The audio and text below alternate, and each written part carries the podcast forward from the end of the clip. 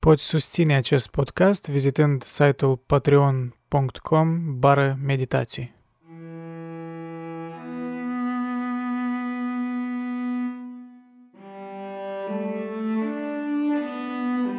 Deci, uh, suntem noi pe margine, sat, satul margine.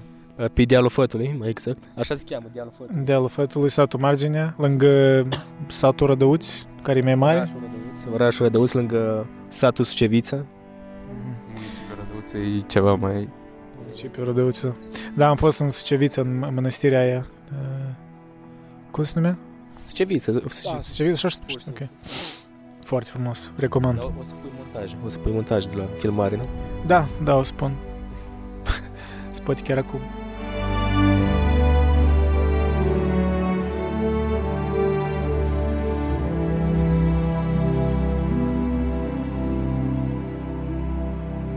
Băi, tare, tare, tare idilic locul ăsta. Voi spuneați că... Voi sunteți de aici, da? Din margine? Da, da, suntem originar de aici. Originar din margine. Îmi place denumi- denumirea marginea, e tare literală, știi? Adică, când oamenii se gândeau, băi, cum să numim satul ăsta? Băi, la o margine, pentru că aici nu se vede de la cameră, dar noi, ca în partea aia, cumva niște munți, așa, dealuri înalte, cum poți spui munți? Cumva acoperă, știi, un fel de cadru, un loc, un spațiu închis. Da, Și asta ar fi marginea zonei. Sau... da, și însuși satul așa la o, o, Căzătură. o căzătură, o vale, da. E tare, tare fain. Adică la margine, știi, adică, pentru că rădăuțul mai încolo și mai plat. A, da, apropo. A, da, încolo și e mai plat. Sucevița e încolo. Da. Aici au fost mai de mult, au- aici au fost mai de mult Austro-Ungaria și Bucovina nu făcea parte din uh, Ungaria, făcea parte din Austria, deci aici e ultima bucată de germaniz... lume germanică. Aici, Ok. aha, e ultima bucată de lume germanică, deci aici e... Și, să, și vezi și arhitectura orașelor, bun, nu marginea sine, dar Rădăuți, Vatra Dornei, că ai văzut și tu Vatra Dornei, arată tare germanic. Da, Vatra Dornei, eu am văzut mesajul tău cam târziu, adică am trecut pe Vatra Dornei, dar nu m-am oprit prea mult și da, mi-a plăcut, era simpatic. Da, uite, chiar un fel de întrebare care mi-a venit acum un subiect. Fiind faptul că noi acum discutăm toate astea și deja ne știm de ceva timp pe grup și altele și mă întrebam, crezi în miracolul întâmplării, zic așa, în faptul că oamenii sunt predestinați să se întâlnească sau chestii de genul? Băi, e o întrebare chiar fascin- fascinantă, Ciprian. Uh, uh, poate dacă mi-ai fi întrebat, nu știu, vreo 5-7 ani în urmă, aș spune că nu, adică... Uh, m, dar acum, um, nu știu dacă am devenit cu, un, un pic mai religios în gândire. Oricum, cumva mă consider agnostic, dar, uh, dar nu știu că asta e legătură mai cu religia. E felul în care tu percepi, știi, viața. Uh, aș spune că uneori e greu să te gândești că lucrurile pur și simplu sunt aleatorii. Știi? Adică e, nu știu, am avut multe întâmplări în viață care poate sunt prea personale ca să le că mai nimeni nu le știe, doar eu îs, îs, uh, nu cred că sunt coincidență, adică sunt niște Da, întâmplări. asta e, dacă tot e o coincidență, o, e ceva, un factor aleatoriu din existența omului, randomness. Ar fi o latură de randomness. Nu știu ce zic. Dar e deprimantă gândirea asta, Da, știi? adică știi, dacă ai gândi în, în felul ăsta, ar fi... Hmm, da. n-ar avea nuanță, asta e clar. Dar unul ar spune că ar fi un realism în gândire. Real, realism, ce înseamnă să te gândești realist, știi? Oamenii când Da, spun... fără iluzii, fără... Da, dar asta așa de ironic, Amăgiri. Obiectiv. Dar oamenii obișnuiți iau iluzii mereu și nu sunt conștienți de ele, că ei nu gândesc uh, cât de cât filosofic și cred că sunt realiști, că eu sunt pragmatic, realist, mă gândesc la chestii materiale, că iau lucruri și așa mai departe și da, da, da, da, da. Dar e, dacă ar săpa adânc în credințele lor, ei au multe iluzii care nu, nu le de conștientizează. exemplu, noi ne știm de un an și dacă nu te-am cunoscut prin intermediul lui Cosmin chiar aici, mi-a Da. trimis mesaj, după aia a apărut comunitatea, noi deja ne știam de ceva timp înainte Da. și dacă nu era niciodată să ne fi întâlnit, nu ne mai vedeam nici azi, nici să puteai să fii în satul ăsta și eu nu te cunoșteam, eram pe acasă ceva. Exact, exact. Da, chiar cu băieții din uh, uh, Aci și Șmigiu, da, când în București am fost, uh, a doua discuții uh, Cosmin, uh, Voivod. nu eu. nu tu, da, Cosmin Ionus, da. El uh, menționase asta că când, mă tin că am pus ceva de tipul întrebarea că ce filosofie pentru tine și mai departe și Cosmin spus că da, uite, cumva filosofia e un mod de viață pentru că noi trei inci, spunea din noi ăia de acolo și cumva pot spune același lucru despre noi. Noi trei inci nu ne-am fi întâlnit dacă nu aveam cumva o pasiune ori un interes față de filosofie. Și într-adevăr, da, dacă nu era asta, da, eu eram poate să trec cumva prin marginea, pentru că chiar e frumos aici, recomand, dar nu eram să, să vă știu, nu era, eram să vă văd așa ca un trecător, știi? Pur și nu era nimic altceva.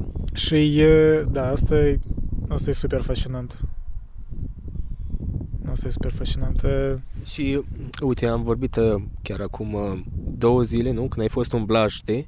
Da. Și ziceai tu că ai auzit tu, erai pe Câmpia Libertății și ai auzit tu într-o sală de sport cum... Uh, nu eram pe Câmpia Libertății, eram în parcul ăla, Câmpia Libertății puțin mai încolo. Eram într-un parc, când era în mănăstire acolo, am uitat cum se numea.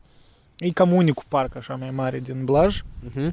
Și tu ziceai că ai intrat în sala de sport doar pentru că ai auzit tu niște băieți cum uh, urlau pentru că le place volei, nu știu ce, da. și după aia ți-am spus uh, du-te la ei, știi, și spune-le că ești un basarabean venit tocmai din Toronto și spune-le că ai intrat acolo doar pentru că ți-a spus un sucevean oarecare da, să tu, tu. du-te acolo în Blaj. Tu, tu nici nu știai că există Blaj, știi? Da, eu, nu, eu în genere nu, cred, poate, nici nu știu dacă am auzit de Blaj mai înainte.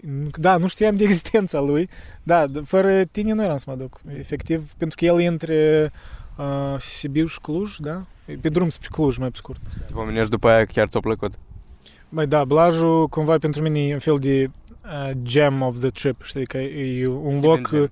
da, hidden gem, un fel de loc subapreciat, probabil. Uh, nu știu, ceva mi-a plăcut în el, tare idilic, uh, reliefat, așa, îmi plac, îmi plac orașele, ori satele mai reliefate, de-aia și marginea, cum îmi place, uh-huh.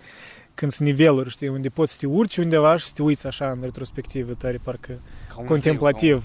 Un muzeu, un Da, ca o agoră, știi, mă, sunt, suntem într-un fel de agoră, știi, asta e... Da, știi, da, tocmai nu-i subestimat numai pentru că, băi, frumușel și să plăcuți anumit, dar efectiv în locul ăla o locuit și Mihai Eminescu și Avram Iancu și Andrei Mureșanu și Iuliu Maniu. Aron Pumnu tot. Da. Aron Pumnu și deci nici București nu cred că se laudă cu oamenii ăștia. Și mulți mai mulți care nici nu prea cunosc din lipsa mea de cultură, dar era la Câmpie Libertăți erau toate da, monumentele da. alea. Da, de... Simon Bărniuțiu, Andrei Șagună, mulți alții. Foarte mulți, da. Da, Blajul, deci care era situația? Auzisem, eram în parcul ăla și auzisem da. zgomot de stadion, parcă îmi părea că e un stadion undeva, dar s-a auzit tare pentru că ți imaginezi, da, asta era o chestie în Blaj, pentru că el e mic, uh, să aud, și nu știu cum, e mic, dar tot e într-o, similar cu marginea, în sens că e într-o vale. într-o vale Conjur. și din asta sunetele parcă știi să fac un ecou de asta. Mm. Și stadionul, adică îmi părea că e stadion, dar era pur și simplu, mă rog, spectatori într-o școală înăuntru, într-o, într-o sală de sport în care jucau volei. Competiție, juca mai scurtă echipa Blajului cu, nu mai țin minte cu ce. Cu Alba Iulie, probabil. Și, a, și pierdeau, era ultimul set și pierdeau 11-13 și eu am venit și au câștigat 4 puncte la rând și câștigat meciul. Era epic, da.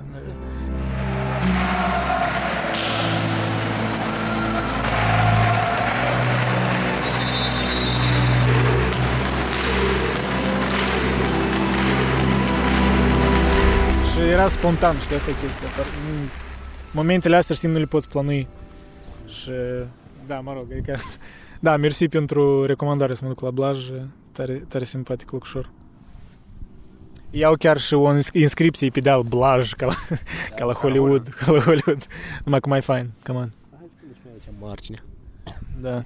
Băi, că păcat că aș vrea să am și a treia cameră să filmez acum apusul, pentru că da, e super frumos. O să pui niște cadre după asta, nu după filmare. Nu, clar că spun cadre, da, mai am, dar anume ca scena asta. Mă rog, dar știi ce? E că ideea asta că noi trebuie tot să filmăm, știi? Gen, clar, e ironic cum eu tot filmez, dar poate unele ca, ca un apus de asta, pentru că nu e apus tipic, știi, că sunt uh, așa nori și acolo parcă vezi o, parcă o vizuină prin care soarele pătrunde și parcă se parcă e înnorat, parcă ar ploua acum, dar nu chiar, știi.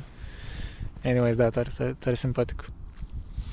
Cosmin, uh, stai, tu, tu unde, tu înveți în Cluj, da? Învăț în Cluj, da, în Coluj, var. Și ți-a plăcut Col- Clujul? A, a, ai fost și tu în Cluj, de, de unăzi, știi? Chiar mă Te, gândeam. sp- te spera foarte tare că nu mai ai găsit în Cluj. Nu m-am supărat, dar da, speram să fii și în Cluj. Da, mă rog, e ok. Ne vedem. Poate, poate și mai bine că ne vedem prima dată aici, pentru că e locul tău, știi? Da, aici e cuibul meu, da. Ce voie să întreb? Da, chiar mă gândeam, știi, vorbim despre filozofie și toate chestiile astea academice. Nu știu, n-ar vrea să fie discuția atât de structurată, sistematică, totul să fie natural. N-ar Da. trebui, adică nu e un seminar ăsta, nu, nu mai era zis Deloc. un curs. Nu Nu, e avem seminar, mai, da, mai trebuie să ne pună cineva note și gata, tot. Dar n-ar trebui să fie așa, adică eu nu văd rostul în asta, nu suntem la vreo emisiune, nu avem nimic de prezentat. E ceva natural și până la urmă e o experiență mai mult zis. De ce ai vrea să faci tot atât sistematic? Păi da, de-aia și le numesc. Asta deja cumva a devenit o serie, pentru că asta cred că e a patrulea episod deja din... E, e o discuție filosofică în parc. Ok, asta nu e chiar parc, dar să ne imaginăm că e în parc. E păduri mai degrabă. Dar uh, în asta și e discuția, gen, conversația, da? Am mai vorbit despre asta în, în, cu băieții din, uh, cred că din Cismigiu. Tot am adresat, știi, problema asta de rigiditate prea mare. E un fel de back and forth, știi? De exemplu, da, am câteva repere, dar uh, o să vedem unde duce conversația, știi? Uh, ce? Da, ei, asta e. Cheam salvare. Ce poftim? Scrie acolo emergency call, știi? Mergeți. Cheam Da. salvare. Chem salvare acuș. Da, chiar, se întâmplă ceva în margine așa dramatic. Nu, da. Întreabă unde Rădăuț din margine și ce să mă întreb. O ars niște case, cum așa a fost un accident prin Rădăuț, acolo pe strada Putnei, o să vezi. O, să- o, să, tre- o să trecem când noi mergem la Putna acum, nu? Așa Da. ne-a, a, ne-a propus. Da, o să mergem, o să Un mergem la trip. Putna. Heavy? Un heavy trip la Putna. Băi, Cosmin, hai să vorbim despre Eminescu. Adică, despre mine. Uh, ce părere ai despre Eminescu? Oare asta e o întrebare prea generală. Uite, acum suntem în... Ce era general la Eminescu? Ce era un, un factor general al lui Eminescu? Uite o Ce chestie. natura lui atât? E- Eminescu așa parcă știi un, un așa o persoană mitologică în folclorul nostru, pentru că te vorbesc despre el, dar am impresia că puțin îl citesc. Mm. Păi da, uite care e chestia. Știi, știi care e chestia despre Eminescu? Toți se gândesc că era doar un tip așa cu păr lung, așa, mereu tânăr, mereu frumos, știi, și scria poezii, da, dar nu e numai atâta, știi? De ce e... Nu, uite o chestie. Știi ce ar trebui să fie temă la bacalaureat, la final de clasa 12 când termin liceu? Să poți să explici de ce Eminescu e genial pentru ro- români, știi? Deci asta ar trebui să fie o temă. De acord sau nu prea de acord? Sunt de acord, gen, să nu-l accepti ca genial din, Da. ca, ca un dat, dar să-l ex, să explici, să, să încerci să pătrunzi în, în lucrările lui. Mulți spun că în Eminescu trebuie să pătrunzi, adică ca să-l înțelegi de plin pe Eminescu trebuie să pătrunzi. Textile lui nu sunt doar la prima vedere. De exemplu, nu cea, cuvintele alea, o- versurile, în modul în care sunt aranjate prin niște cuvinte simple, ar exprima niște idei foarte complexe, structurate, subdivizate, să zic, care au mai multe subcategorii, subteme, e- e- etc. Adică asta e ideea și mulți îl interpretează uh, literalmente. Pentru unii, chiar cum vedeam niște clipuri mai de mult, nu tare de mult, că Eminescu era un fel de nice guy, tipul ăla de treabă pe care nu-l place nimeni sau un fel de izolat social care era inadaptabil, nu avea abilități sociale, social skills, cum spun america, da, englezii. Da. Chestiile de genul asta e... Na.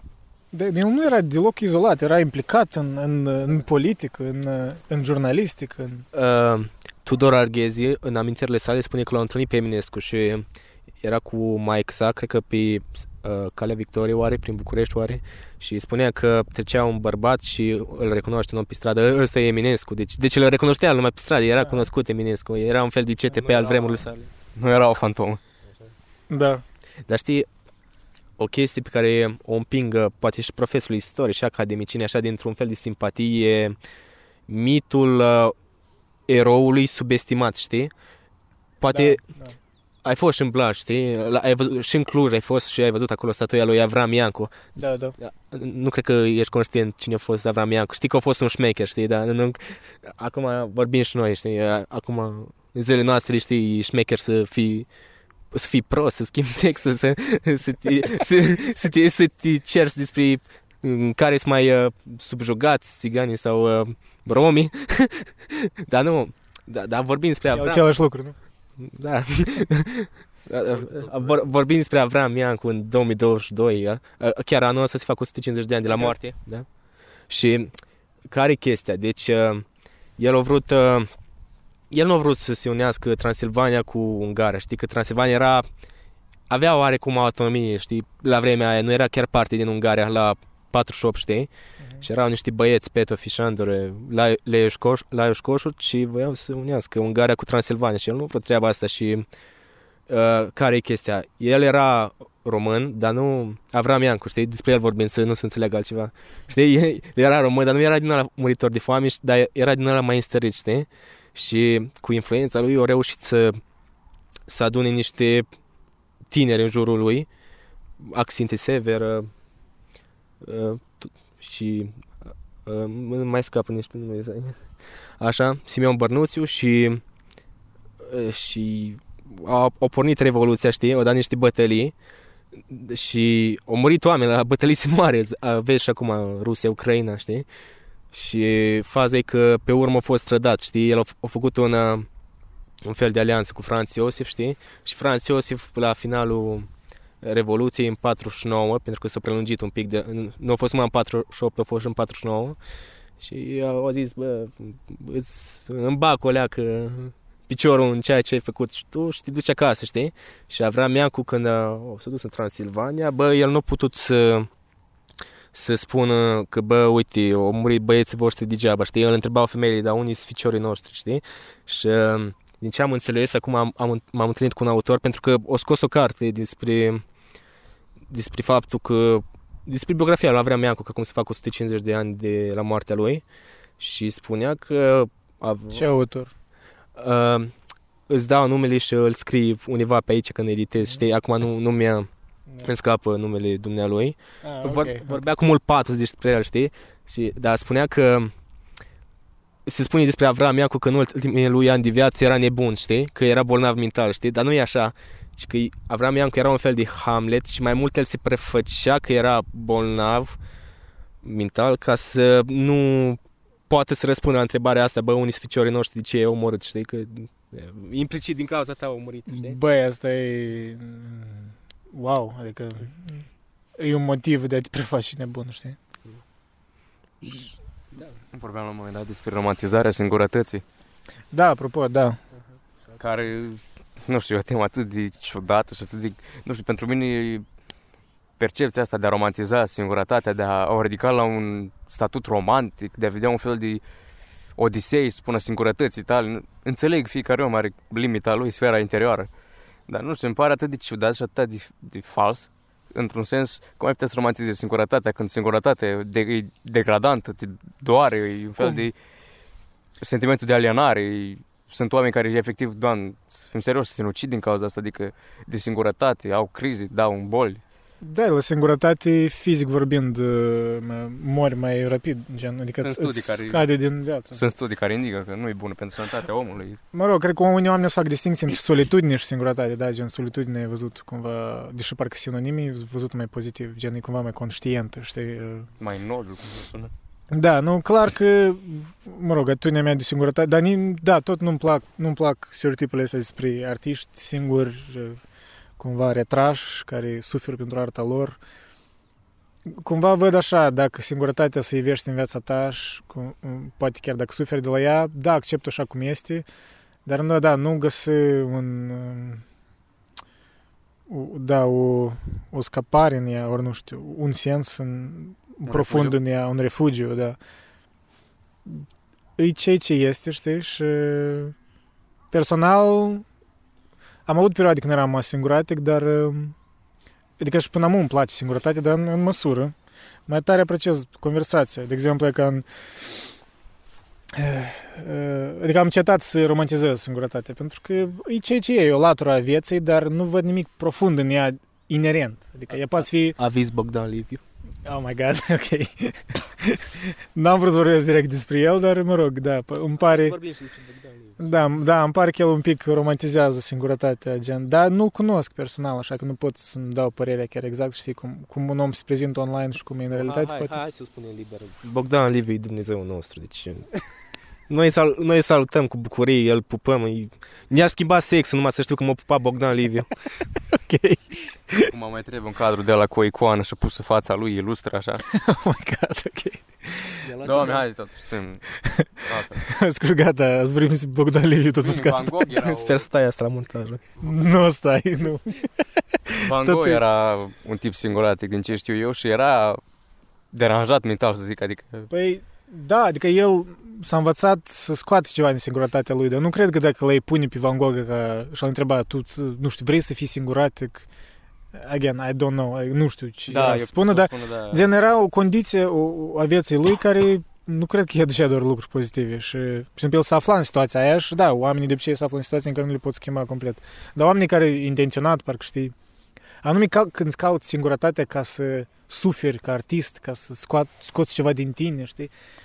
Din, co- eu, din contră, caut ca conversații, caut interacțiuni, să Da, mă duc în locuri noi. Extraj din singurătate, nu-ți pare asta similar cu a chestia asta, statutul ăsta cu similar cu ăla de a stoarce un fel de portocală sau ceva de genul, adică faci rău numai ca să iasă ceva, ca și cum ai stoarce, nu ca și cum ai genera natural, știi, ca un fel de izvor. Dacă o faci forțat, da, adică dacă îți creezi artificial uh, uh, împrejurarea asta, da, singuratică. Dar nu pot, nu pot nega pe de altă parte că, da, în singurătate îți vin multe idei creative și...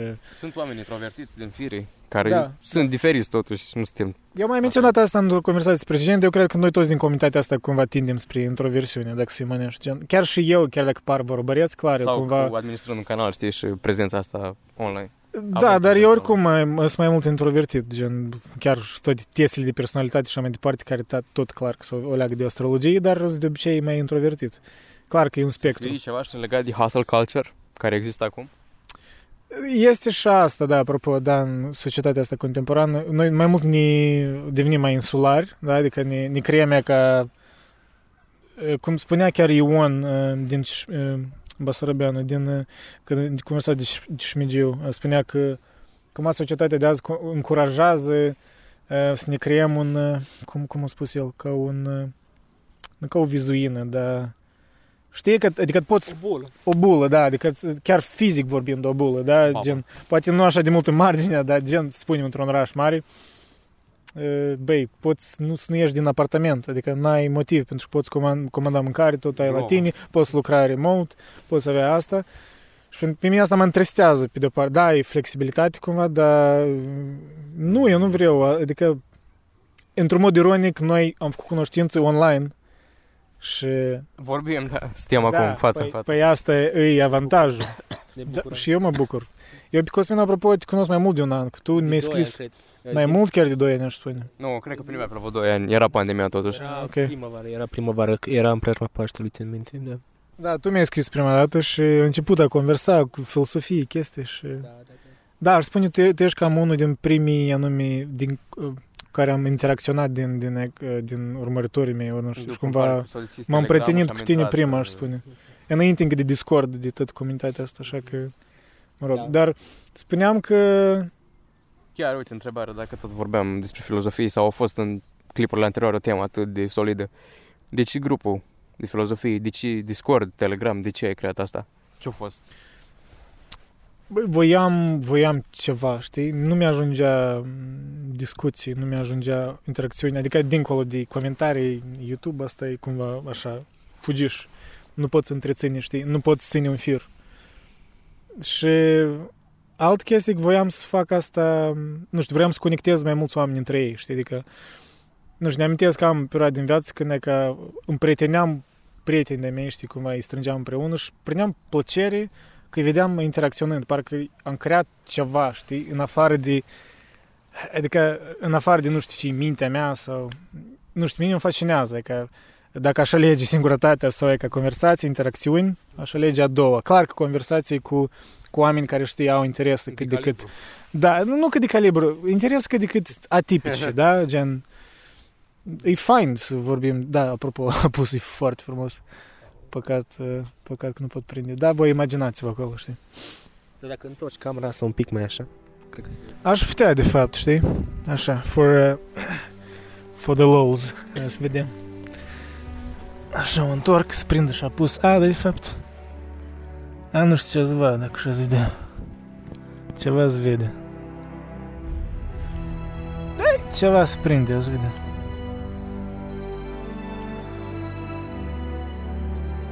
Da, e așa. Un pic. Un pic se vede. Da, pe cameră, pe cameră nu se vede, dar clar. Dar asta e, we tried. Crezi despre singurătate, Cosmin? Ce relație ai tu cu singurătate? Așa, da, nu, mai întâi de unde am fost și de unde am plecat, de la Eminescu, știi? De la Eminescu, da. Eminescu, vrea... Păi stai, cu Avram Iancu, cumva ne te-am sustras. Da. La ce ai tu vrut să duci? Pur și simplu ai vrut să povestești despre... Da, de, de, de, uh, cum s-a creat mitul ăsta omului lăsat în paragină, dar care era genial, știi? Sau, Aha. sau care a vrut să facă ceva măreț, dar nu, nu mai a ajuns să facă, știi? Ăsta e un Da. mit care se extinde. Dar nu cred că Eminescu e mare din, as, din cauza asta. Nu, nu cred că trebuie să-l, să-l punem pe un pedestal neapărat ca să fie mare, știi? Uite, lansez întrebarea. Voi de ce credeți că Eminescu era genial?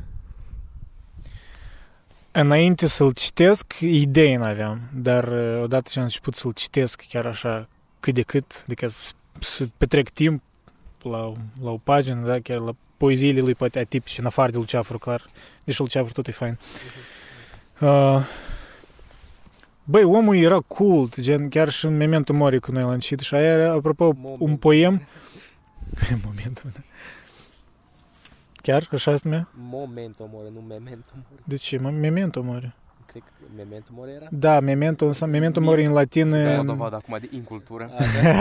la ora asta. Nu, nu, memento. E- e cum- Memento că mem- da, e, mem- ține minte, nu, memes. nu, nu, nu. Așa. Memento înseamnă că ține minte moartea, adică Da, de, gândește la moarte. da, Cum. nu, eu românizez și mă gândesc la memorie. Ah, ok, tu ai vrut să o ironizezi.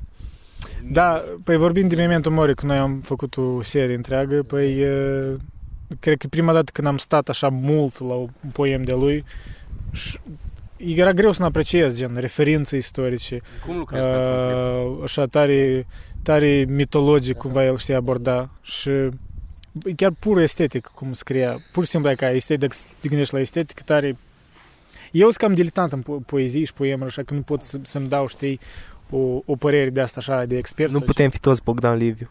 ce. da, băi, tot, tot se întoarce la Bogdan Liviu. Uh, Băi, Dumnezeu cu Bogdan Liviu, da, trebuie să-i dăm în pace. Eu cred că lui place singurătatea asta, e diferența. Cum lucrezi pentru un clip? Cum procesezi informația? Acum aveți. Material? acum, acum lucrăm. Da. Uh, Acum uh, băieții, băieții cu jeepurile din uh, satul margine merg uh, și se uită la noi și se gândesc. Da, nu se uită, de ce se uită urât? Pur și simplu se uită, cred că nu prea oamenii filmează pe aici. Probabil sunt, suntem primii care filmează pe cum? Dealul, Dealul fătului. dealul fătului. Dar este vreo mit ceva cu dealul fătului? Ori? Pur și simplu. Cred că era, dar nu mai țin minte. Bă, Nu știu, cred că e ceva protestă fa- pentru familie, ce cu avortul, nu știu. Cine știe? Boi, Dar nu, seriously? nu, nu cred. Da, Ai vrut să faci o glumă. nu știu, da, de la fetus. ok. Uh, Ciprian, da, întrebarea asta nu știu, adică e destul de ban, adică nu știu, nu prea, eu nu prea, am- nu știu ce pot spune despre cum fac, știi, chestiile, gen, depinde, gen, formatul este clar că e pur și simplu conversație, dar, uh, nu știu, câteodată fac mai structurat, gen, plănuiesc, m, câteodată de la o idee Ai pornesc, script? Depinde, da, depinde. Dacă e video SEO, da, am script, ori îl scriu. Uneori e mai scurt inițial, apoi se lungește și apoi, da, am probleme cu faptul că n-am e ca unii au poate asta știe ca să fac o oră și gata, eu trebuie să stai tot, eu nim- mereu mi-era greu. Chiar ne amintesc când, când scriam eseuri la școală și chestii, foarte greu mi-era să, să, să mă încadrez în... Adică mereu complicam și făceam prea lung, ori, ori din contră, știi, nu, nu scriam Crezi că destul. viața unui creator trebuie să fie marcată de vicii? Dar nu cred, nu cred că trebuie, dar e inevitabil ca să fie marcată de vicii, gen... De ceva nu se ajunge. Da, da, da, Ciprian, zici tu, de ce Eminescu crezi că era genial? Din, din cauza Da, vicilor? Ciprian, nu, nu duce în alt sistem, dă cu Eminescu un pic. De ce, știi, de ce, De ce era genial? de ce era genial? Probabil Poate nu, nu mai crezi. era cineva de nivelul lui. Sau probabil avea un stil aparte. Ca să fii genial trebuie să ieși dintr-un tipar. Da, eu cred că faptul că el a fost în străinătate, că nu era singur care a fost în străinătate, dar nu că a fost doar, dar a fost, a fost influențat cumva de idealismul german, cât de cât, da. Da, da, asta poți să spui și despre Lucian Blaga. True, true, dar, Dar nu era sunt- de poetic. Era, nu, Blaga aș spune chiar m- m- poate mai poetic într-un anumit sens, adică... Nu, Ești Oare? diferiți, da, nu știu. Da, Vlaga, nu știu, am citit undeva o, Poate mai mult filozof. o metaforă așa superbă, luciditate abstractă. Da, Da, nu- Mersi de ironie, da. Nu, da, nu, nu, nu, nu, e, nu e oximoron, luciditate abstractă. Poți să există și, și luciditate abstractă, da. Nu, ai- nu, nu, nu, e, oxim, nu e oximoron, nu, nu se contrazic un- una pe alta. Asta vreau să zic, abstract nu înseamnă care nu e palpabil. Abstract nu e ca ca și cum ai spune tare, moale, fierbinte, rece, știi? Abstract trebuie să treacă un pic de fizic. Da, da. Mă rog, da, diferiți oameni au diferite definiții de abstract. Unii cred, cred că în limbajul comun asta e ceva vag, știi? Abstract înseamnă ceva vag. Da, exact. Din ce vorbește abstract. Ecuațiile de gradul 3 nu sunt chestii sunt abstracte. Nu, asta e altă definiție de abstract. Asta e cumva abstract în sens că deconectat de fizic, că rațional. Da, adică Da, depinde, de, Gândire. depinde, mă rog. procese de gândire. Cognitiv. Cosmin, ce mai citești ultimul timp? Ah, mărturii despre Eminescu. nu, nu, dar e o carte scoasă acum de... Nu, nu e scoasă acum, e de, e de câțiva ani, e niște compilații de la domnul Cătălin Cioabă, puteți să urmăriți pe Facebook, e destul de inteligent omul, e, e și controversat un pic, uh, De ce controversă? pentru că o scris, uh, a făcut și el o compilație cu poezie lui Eminescu de la Humanitas, copertă frumoasă, cum trebuie, dar o scos vreo două poezii de acolo destul de importante, Memento Mori, pe care uh, ai pomenit. A, da, serios? o scos-o și o mai scos Împărat și Proletar, care are uh, e pentru e poezii de socialiști, cum s-ar zice. Da.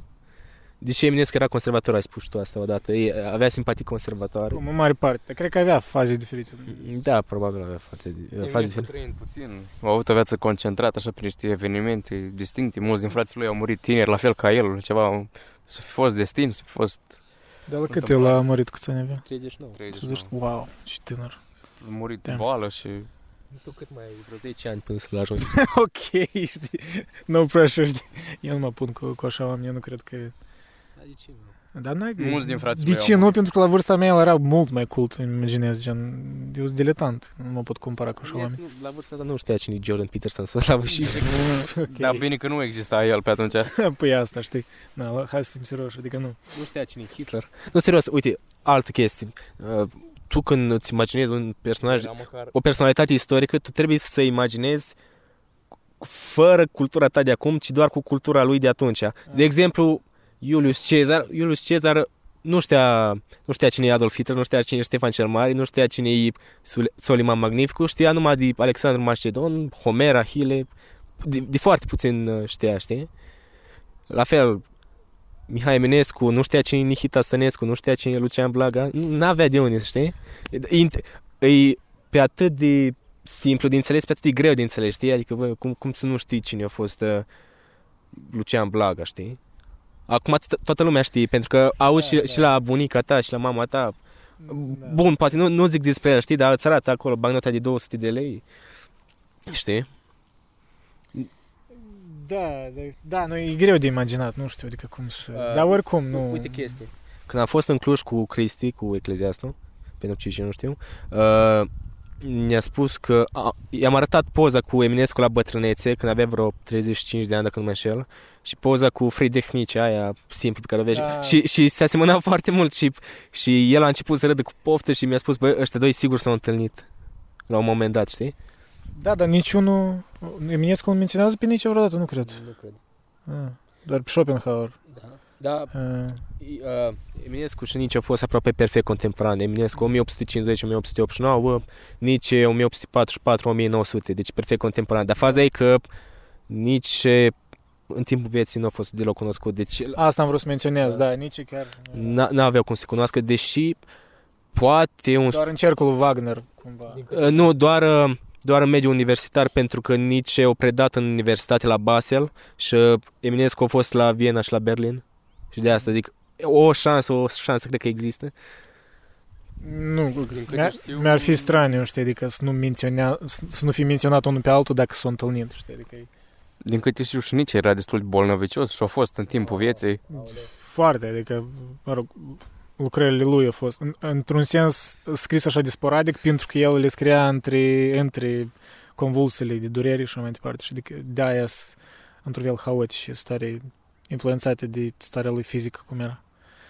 Cioran se regăsește cumva în tiparul ăsta și el fiind bolnav, poate nu la așa un nivel, dar suferind de boli perpet, în mod perpetu de boală. Da, apropo, și dacă tot de Cioran... uh, Reumatism, parcă avea Vă probleme. pare cu- rău că cumva generația asta tânără... Uh, A, nu. ce? Nu, da. Noi? Din Nu. rezici de, sau de care? tine? Din nou, hai să spunem, ok, ok, eu o să leacă mai, mai bătrân ca voi deja, eu aproape 30, așa că hai să spunem de voi. Uh, Vă pare rău că d- dacă oamenii și se- tineri se interesează de tine- de literatură, cumva, cumva ori încep cu Cioran și se opresc cu Cioran, cam nu prea... Am observat, e super popular, dar Și cam câteodată, lumea se oprește cam acolo, gen. Sau ne... Merită Cioran așa multă atenție? Eu zic că merită. Nu, pur și simplu zic că merită. Nu, nu vreau să dau argumente. E, Merită. Dacă nu-l citești în viață pe Cioran, bă, chiar ai pierdut ceva. Da. Mai ales că ești român, știi? Adică Plus că dacă e popular nu înseamnă că e acceptat. Mulți nu au o percepție bună asupra lui. Fiindcă Da, mulți îl fiind văd... un pozitivism de asta Da, promovat în el e societatea în noastră. antiteză cu asta. Da, Știi, cumva se vende optimismul la doză, ceva genul, în societatea de ziua de azi. da, da, îl da. cumperi, îl vinzi, îl cauți, la, ca și cum l-ai căutat la magazin. Da, aud prea des argument, argumente puternic spus. Ideea asta că, că, că mulți copii s-au sinucis din cauza lui Cioran, asta îmi pare tare de absurd să spui asta, știi? Asta e cum, nu știu, adică cum poți trasezi așa cauzalitate, n-are sens, știi? Mm, altă chestie pentru care e popular Cioran e pentru că e bine promovat de librăria Humanitas, adică du-te la orice librărie în, în uh, România și prima dată o să vezi și popularizat de hum, librăria Humanitas, adică 100 de cărți cu Pleșu Liceanu, mai 100 cu Radu Paraschivescu, mai 100 de, cu Mircea Cărtărescu și nu zic că răi, adică bă, bă, e chiar bine dacă în loc să, nu știu, spargi banii la bară, să citești niște mm, Cărtărescu. E chiar bine. Deși nu, nu mă dau în vânt să zic că bă, mi-aș lua viața pentru Mircea Cărtărescu, aș merge pe jos de, de aici din Suceava până, în, Bu- până în București să, deși el acum e în Columbia, uh, să-l întâlnesc pe Mircea Cărtărescu, deși îl respect foarte mult, e chiar un om foarte simpatic, nu, nu pot să bag mâna rău că uh, în foc că e un om rău, rău știi? Dar ne întoarcem un pic la Eminescu, știi? Vorbea, are cărți. El e light motivul. Da, Vrei, nu vrei, nu scapi de Eminescu. da. Cărtărescu vorbea despre Eminescu, știi, și zicea că el până la facultate nu, nu știa nimic despre Eminescu, doar așa cum știai și tu, un Mhm. tip frumos care scrie Da. poezii frumoase, știi. Dar zicea că la facultate avea niște profesori proști și la, când vine vorba de Eminescu avea cei mai proști profesori. Ei, În ce sens? Adică nu, nu, nu-l studiau, adică pur și simplu îl menționau. nu, nu aveau treabă, cu, nu aveau tangenți cu opera eminesciană. Și Da, în același timp îl elogiau, știi, îl canonizau. Ori, ori, Uh, uh, nu știu nu știu dacă făcea referire la doamna Zoe Dumitrescu Bușulenca care a fost doamnă academician și uh, eu a fost profesoară lui Cărtărescu dar nu știu dacă despre Eminescu vorbea cu domnul știu că pentru cei ce nu știu uh, doamna Bușulenca uh, s-a dup- după ce a avut o carieră academică de invidiat în lumea literaturii, evident, uh, s-a călăgo- călugărit sub numele de Maica Benedicta și s-a dus la mănăstirea Varatic și e mormântată la Putna. Pute- Putem să-i vizităm mormântul, Ok. dar nu știu, uh, nu știu Cărtărescu cât uh, făcea referire la dumnei, știi? Bogdan, a, Bogdan, Bogdan. prea, prea, prea mulți Bogdani în, uh, în comitetul ăsta. Apropo, da. Uh, Cosmin, uh, tu scrii, în genere? Uh, nu. Îți place să scrii? În ce sens să scriu? Pur și simplu, e interesant dacă tu scrii, nu te-am întrebat niciodată asta, apropo. Uh, uh, Nu, nu scriu cărți, nu scriu... Scriu pe niște caiete, ți-am scris um, chiar la începutul cărții de istorie pe care ți-am făcut-o cadou, ți-am scris o mică, un mic mulțumesc. Da, apropo, mersi. Uh, uh, Ce carte? Istoria... uh, istor- România și a Republicii Să rămâne... Băi, neironic, adică nu glumesc acum, nu că îți fac compliment, dar ni- chiar voiam o carte de asta, cumva știi, mare, care ca să, Înglobeze toată istoria să mă, da, adică să, Străduce. uh, la care să fac referințe desori, care să o citesc în amănunte, știi, să, mai pe scurt, să devin o leacă mai cult, că mai am mai menționat da, asta, dar uh, un pic am impresia că eu mai mult cunosc uh, literatura și filosofia occidentală, gen occidentală, dar puțin cunosc uh, aia românească și asta eu, eu vă găun în, în educarea mea care vreau să știi să, o- să, o- Te-ai gândit să o elimin ori să o minimizez. Te-ai gândit vreodată să studiezi latura asta? Gen Filozofie, academic vorbind. Da. M-am gândit, dar prea târziu, știi? Bă, Și poate asta e blessing in disguise, I don't know, știi? de gândit poți să gândești multe, adică până la urmă. Da, Adică, da. Nu nu te gândi că, că m-am gândit la ceva chiar, chiar e ceva serios. Adică gândul e ceva, o, ceva ce te poartă. Nu-i, nu-i nimic serios. Serios, acum știi, era o scenă chiar la început de crimă și pedeapsă, știi, era menajera lui Raskolnikov, îi, Da. da. uh, îi spune, "Bă, tu cum dracu trăiești, e? și îi zice, "Da, dar eu sunt gânditor, aia, dar cum dracu trăiești din gândit? Da. da. Adi- Adică tu asta în sens că e bine că nu m-am dus în direcția asta, orice. Ori de ce spui așa? Ori că adică nu-i mare treabă să gândești, pur și simplu, trebuie să... Gen, nu-i mare... Ok. Nu, eu spuneam, Ciprian, că... uh, Da, m- nu, m-am gândit, dar după o perioadă, după ce m-am... Spun, am dat de filosofie, într-un mod ironic, la facultatea de IT, pentru că am luat un curs Zi, mă, că ai dat de așa. Am dat, bă, da, să să menționez și asta, asta e un fel de moment cringe din uh, educarea mea. Dacă zici de așa. nu, n-am spus nimic pozitiv despre Osho pentru că e cringe.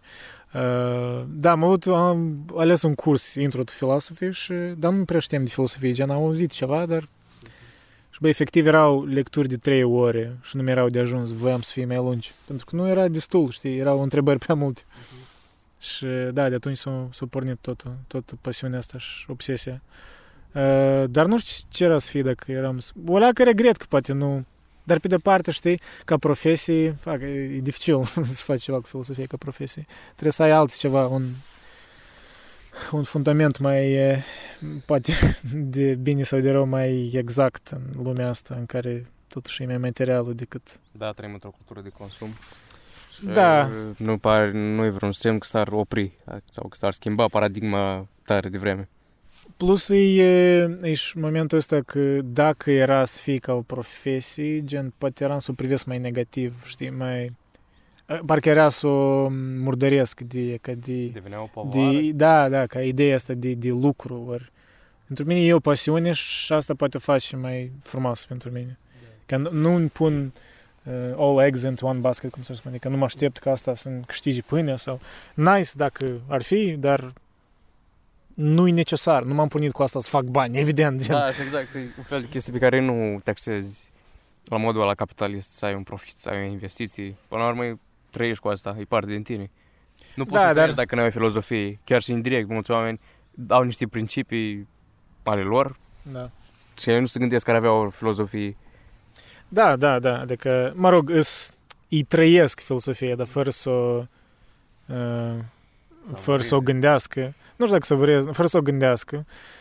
Și dar asta numai decât înseamnă că oamenii, nu știu, eu te cunosc e ca... Bine, cunosc mulți oameni de la țară, vorbesc și ca și de poate și de, da, și de bunei mei, că... Crezi în înțelepciune la țară? Da, este ceva. De asta, știi, voiam să spun că mm, este ceva în experiența trăită, în afară de contemplare. Dar, da, în același timp, simt că nu trăiești viața pe deplin dacă nu o contemplezi. Dar n-aș spune că viața neexaminată nu merită trăită, Și știi poate cum să spunea existe Socrate. Cineva care să nu, se, poate, se poate să existe cineva care să nu contempleze în viața lui la ceva? Profund, să trăiești, să fii om și să nu Cred că sunt oameni care nu prea contemplează, gen, când vorbesc contemplează, nu înseamnă să-mi gândești, dar să, ru- nu că ruminez, dar Se pui în perspectivă. În perspectivă, să o întorci pe o altă parte pe alta, să, să te gândești de dragul gânditului cumva, dar prin asta ajungi la ceva, știi, la o conștientizare care n-ai fi ajuns dacă pur și simplu ai trăit direct. Și da, aș spune că, da, e bine să ai echilibrul ăsta, dar... uh, Dar nu știu, tu ce crezi? Ai putea pur și simplu trăi e ca... Dar nu cred că asta poți alege, știi? De ca asta, apropo, eu cred că noi ajungem la cumva la filosofie din temperament, ori e ca la întrebarea ta inițială de destin și chestii, E că nu știu ce era să întâmple dacă mă duceam la cursul ăla la colegiu, dar eu cred, sincer, că oricum eram să dau de filosofie, cumva tangențial. Poate nu eram să fac chestia asta, gen așa mult efort să depun în și știmp, dar simt că eram oricum să dau de vreo carte filosofică și atunci era să mă, știi, să te bagi E că mă amintești ce, ce carte e dat prima dată care e putea numi filosofic și care te-o tras, știi, că citești o carte, vezi de referință la alte cărți și gata, пошло поехало în rușii spune, că gata, s-a pornit și nu te mai oprești. S-a pornit, da. Aha. Care carte era? Ori care era momentul în care tu ai dat de filosofie? Bă, eu în clasă primare am citit Biblia pentru copii și aia. Bă, e hardcore, adică bă, nu era o Biblie din aia unde să zici că bă, Isus era cel mai bun, gata, du-te acasă și îmi pupă icoana.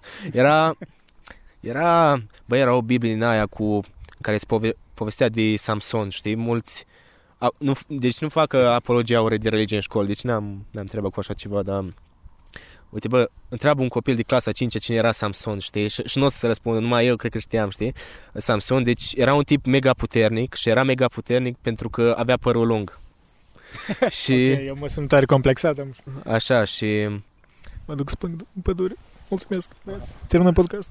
a, și Ok, continuu. și Uh, uh, chiar ai pe acum păr trebuie- frumos, neironic, chiar e ca îți spunea de Eminescu, dacă, dacă îți pui dintr-un unghi, un fel de Eminescu, știi? știi portretul ăla, știi? Toți îl știu. Trebuie muzică din aia sad. Fost trist și Ta, ta, instrumental. ta, ta, ta, ta, ta. Abia știam eu un ceva. Ra, ra, ra, ta, ta. E- Cosmin e tare frustrat că noi îl stragem, îmi spune că, băi, amu merge gândul și voi mă întrerupeți. și care era faza? În, uh, în teritoriul ăla, nu se numea Israel, dar ce, ce avea să fie Israelul de azi era erau două grupuri, erau evrei și erau filisteni, știi? Și ca acum, cum e cu israeliții, evrei și palestinienii, se băteau între ei, știi? Și, și era, ch- chiar și pe vremea aia era, era bătaie pe cetatea Gaza, știi? Da, Fâșia Gaza, cum e acum, știi, ceartă, știi? da. Și filistenii ăștia erau ofticați că Samson era prea tare, știi? Era prea puternic, știi? Odată, nu știu, le-au închis poarta și Samson a luat efectiv poarta cetății și, nu știu, le-a dat-o de cap, știi? Și atât de ofticați a fost, și încât uh, o luat cea mai frumoasă fata lor, știi? Și l-a vrăjit pe Samson, știi? Și până la urmă, prin femeia aia, l-au putut uh, lua pe Samson, știi? I-o ras părul, l-a făcut chel, știi? Și i-a scos ochii. Și Samson uh, cere, uh, se roagă la Dumnezeu, știi? Să, să se răzbune într-un fel pe filisteni și filistenii în uh, perioada aia aveau o sărbătoare mare dedicată zeului Baal, știi? Ei se rugau la zeu Baal, nu la... E Zeul soarelui, oricare. Uh, nu, era un zeu păgân Baal, știi? Nu era Elohim, zeul nostru, știi? Iahve, Sfânta Treime. E, da, da. Da, Sfânta Treime, știi? Și era o sărbătoare mare și voiau să-l umilească pe Samson, știi, nu știu, să danseze ceva de genul.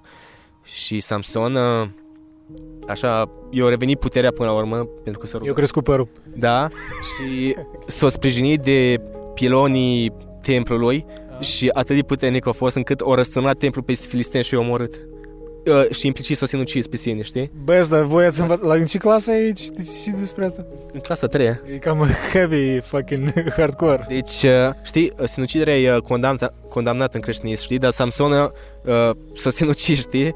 Adică nu, nu cred că e sfânt, nu cred că există Sfântul Samson, dar efectiv ăsta e un erou al Vechiului Testament, știi?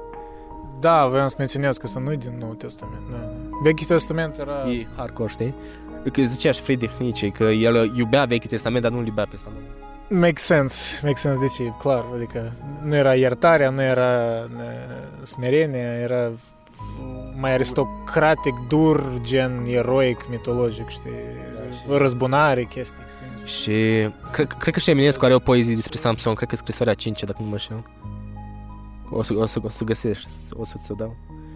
Și, nu știu, vreți să, vreți să mai vorbim despre... Păi, păi asta, adică te, cumva, dar cum asta ai ajuns la filosofie prin asta? Adică că era ceva Da, era... care te-a pus să te gândești era mai profund, nestandard, da, era da, da. profund, știi? Vorbeam cu profa de religii la finalul orei tot timpul, știi? Și mă, după aia m-am mai luat, știi? Era la istorie lecția aia cu iluminismul și am citit o carte așa de bancuri și vă recomand la editura Nemira, Surâsul Voltaire, e chiar, e chiar Ah, făinuță. Am auzit, da. Da, câteva fragmente extrase din mai mulți filozofi. Dar tu care carte? Ori, ok, Surâsul care... Voltaire de care spunea cu De, n-am, de, de asta, la asta ai început, ori? A, nu, eu chiar nu știu cum am început. Probabil era ceva mai natural, nu știu, nu știu dacă am început cu vreo carte, cât... Poate influența lui Cosmin, că sunteți prieteni de... Nu, nu, nu, nu, nu eram atunci. Ne-am primit mai târziu. El, uh, el a avut și niște probleme încă de la începutul vieții, dar nu știu dacă vrea să vorbească despre asta. Mă rog, nu e necesar, nu doar dacă vrea. Nu, de asta nu. Da, bun. Da, unde rămâneam? La Eminescu, știi? Vorbeam despre a- academicieni, știi? Despre toate chestiile astea. Primul și primul motiv pentru care Eminescu, știi, trebuie respectat, știi? mă repet, știi. Ok, ok, dar tu, nu știu, tu pe noi mai mult ne-ai întrebat, tu de fapt, da, Da. singur n-ai răspuns la propria Deci- întrebare. Da, prima întrebare. Primul răspuns, de fapt. Deci trebuie respectat Eminescu, pentru că de la el, nu, nu neapărat că o inventat literatura română, dar pe el s-au clădit bazele solide ale literaturii române. Adică el, el i-a rugat pe Caragiale, pe Creangă și pe Slavi să scrie. Și Creangă știu, și pe Caragiale, serios? Da, și pe Slavici, da. Aha, Ioan Slavici, da. Deci, dacă nu existau ăștia patru, exista literatura română, că n-avea cum să nu existe, Mhm. dar cum era, era groaznic dacă nu erau ăștia, hai să fim serioși, așa, literatura română fără Caragiale.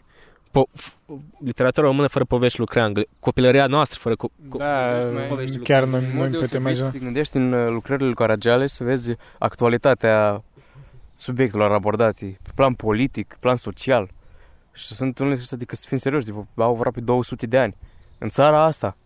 Deci au actualitate și acum un cetățean înturmentat care nu știe cu cine să voteze, corupția, figuri uh, penibile, să spun, în lumea politică. O, da. Mimenescu în publicistica lui, eu am citit un pic de publicistica lui veche, gen, nu literar, dar anume politică. Am o carte veche de, de la mama. există acum și la editora Humanitas există. Da, dar nu știu dacă e că ediția aia, ve- nu știu, e, da, trebuie, trebuie să văd să le compar, pentru că nu știu cât o inclus în asta nouă, dar am una veche cu multe, nume din, din timpurile când el, timpurile când scria în jurnalul Timpul, știi? Și scria, și de atunci avea un sentiment de ăsta de, adică noi acum vorbim despre români, că suntem cumva pierduți, că nu știu unde ne ducem, dar de, de atunci Eminescu vorbea cu un fel de așa un ton tare, nu ca apocaliptic, dar gen, parcă presimțea, nu știu, Ceva urât. ceva urât care urmează, ori care deja era. Adică, Primul război mondial, oare? Da, nu știu, nu, nu știu dacă el chiar Și se asta ducea în au- asta, dar... Lucrurile care, despre care scria el au, la ora actuală, peste 150 de ani, ceva, spre 200 de ani. Adică A, păi da, și el de atunci vorbea despre criza identitară a românilor. Gen, Mai noi spun- nu știm, noi parcă ne luăm după... El are câteva articole. A, bă, am citit aseară o chestie genială, știi? E- Era o scrisoare a lui Ion Creangă pentru Mihai Eminescu, știi? Și era supărat că nu a mai dat pe la casa lui și Eminescu era plecat la București, știi? E, Și îi zice Ion Creangă, poate o fi mai bine acolo, dar nu cred. Munteanu e frate cu dracu. Bă, deci, așa, un, ra- așa o xenofobie de, de, la, de la un român pentru alt român. Adică un, un gurinar zice așa ceva, Munteanu e frate cu dracu. Ar zice românii, bă, românii, românul e frate cu dracu, poate ar zice, bă, dar Munteanu, bă, Ăsta erai un om cum se cade din Iași, că Nu e nimic nou, adică încă sunt la ora actuală oameni din zona asta care sunt disprețuiți că sunt moldoveni. Da, nume moldovenii din partea asta a României, da, da. Am, am, am, am auzit de asta, da. Nici nu știu doar ce tu ne-au fost de basarabeni, dacă pe voi aici vă, vă au așa atitudine. Da, bine. Mm, Poate nu e atât de comun în ziua de azi, dar încă mai exista cândva sau s-au mai pierdut din... Mă rog, da, asta e, știi, e că nu știu cât de etno, nu cât ce întregi, dar cât de o leacă obsesiv noi ca români suntem uh, din deznădejde ori de părțile negative ale noastre. Pentru că orice popor mă uit așa superficial să analizez, toți au e ca dez, dez, dezacordurile astea, chiar pur teritoriale. Da, de exemplu, uh, italienii din nord cu italienii de sud sunt total diferiți și nu se Spanioli. tolerează. Spaniolii tot uh, nu sunt uniți, că există catalani, există basci Da, și, și nu sunt exact. tot una. Germanii, tot acolo, Germania doar recent, cum recent, adică de vreun secol, poate și ceva e unit, dar înainte de asta erau țări diferite, popoare diferite. Și la ce eu duc e că, băi, nu- poate nu așa de rău e la, la noi cu situația asta, gen- gen asta e ceva normal, poate să Nu e ai. nimic nou, exact. Da, nu- adică uh, asta cumva re- reîntorcându-ne, știi, la ideea asta de mm, geniu literar care e uh, Totuși, neînțeles să- ori ne, neîmplinit. Poate, poate felul în care noi îl privim pe Eminescu adesea că ceva, știi, parcă nu, nu, Nu se leagă.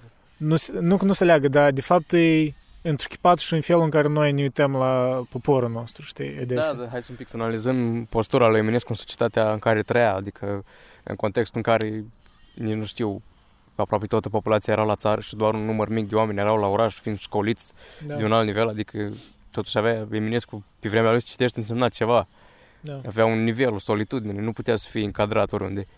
Și, și îți dai seama, având în vedere, fiind un popor țărănesc în mare parte, să fim, cine ar fi putut înțelege? Da, asta e. Adică, păi asta e, adică În teorie, acum ar trebui să fim mai culți, pentru că accesul la cărți și la tot, la universități e mai mare, la educație. Cu, tot, cu, cu toate că Și încă... ce ai spune? Suntem mai culți, pe general? Bine, în primul rând suntem mai analfabet. Nu. De fapt, Mai analfabeți? nu, nu. De fapt, bine, lumea școlită, dar rata analfabetismului funcțional e tot e înaltă. și Înaltă? Da. Da. De ce? Că Unele statistici spun că peste 40% din elevii din România sunt analfabeti funcționali. Serios? Da. Ce înseamnă an- analfabet funcțional? Adică Adică- care e la limită? Nu, poți, poți să înțelegi un te- poți să citești textul, poți să citești litere, Dar nu știi? percepi. Nu, Da, per, nu, nu, nu înțelegi. percepi sensul. Da, nu, nu poți, nu a- abstractizezi mesajul. mesajul. Ah, ok. Așa, știi? Păi, dar cum n-ai să-l cim pe Eminescu dacă la Bun. dânsul sunt motive Bun, și mitologici, filosofici? Da, dar vorbim aici de un text simplu, știi? Ah, Nu, ok. nu vorbești de poezie lui Mircea Dinescu. Dacă, n-ai, Ok, citit- da- ok. dacă n-ai citit Mircea Dinescu, îți recomand, știi? Da, știi, da. A, sunt niște poezii, deci omul e mai haotic decât el ca persoană, ceea ce e incredibil. Dar o să vezi tu după, acum râzi că nu știi ce, cine e Mircea Dinescu, dar o să Ok, vezi tu. ok. Păi e, ziceți că, wow, 40%? Da. Cât asta e adevărat? Gen, lumea de la Nu sate? știu cât ar fi în sens- adevărat sau, da. Adică, ok, nu, lumea de la sate, clar, gen, da, clar că când... Adică nu, Dorian Fortuna, apropo, vorbea uh, moldoveanul, îmi par că el a avut o vorbă de asta în care de fapt e o scuză chestia asta, că o, suntem săraci și suntem de la sate și nu avem timp să citim. Dacă se gândești chiar și la sate, oamenii pe urmă se așează de seară și nu știu, se uită la televizor, orice. Adică, hai, come on, n-a să mai lucrezi chiar toată ziua. Să pilea. Acum, în societate, de acum, deși poate asta sună elitist din partea mea, nu știu, dar, băi, ai ceva timp liber, oricum. Clar, Da, da, hrănești exact, și animale plus- și așa mai departe, nu ca la oraș, dar... În, în momentul actual trăind la sat, nu e ca și cum trăiești în satul ăla vechi românesc care era da, cândva, când na, vinea câte un om de la câmp și după aia să pilea și se băga în pat și a doua zi iar la câmp și iar să pilea și Nu știu dacă s-au schimbat multe de atunci, adică cam și pe amu sunt așa... nefiind arhetipuri. școliți, adică de sărăcia care exista, cine să învețe? Sau cum să trimiți un om la școală când el de-abia avea încălțări, da. el de-abia avea haine și de-abia mânca o dată la două zile. Bă, auziți, uh, sincerează, n-ați vrea să mutăm discuția în Rădăuți? Că și acolo e un bus al lui Eminescu, un parc frumos cu Bogdan Bode. Băi, chiar aș putea cumva să facem continuare, gen. Da, Da, da, da. Chiar e idee bună, chiar e E idee bună. Pauză de cafea sau? Pauză de cafea. Să plecăm în alt oraș. Da, e bună idee.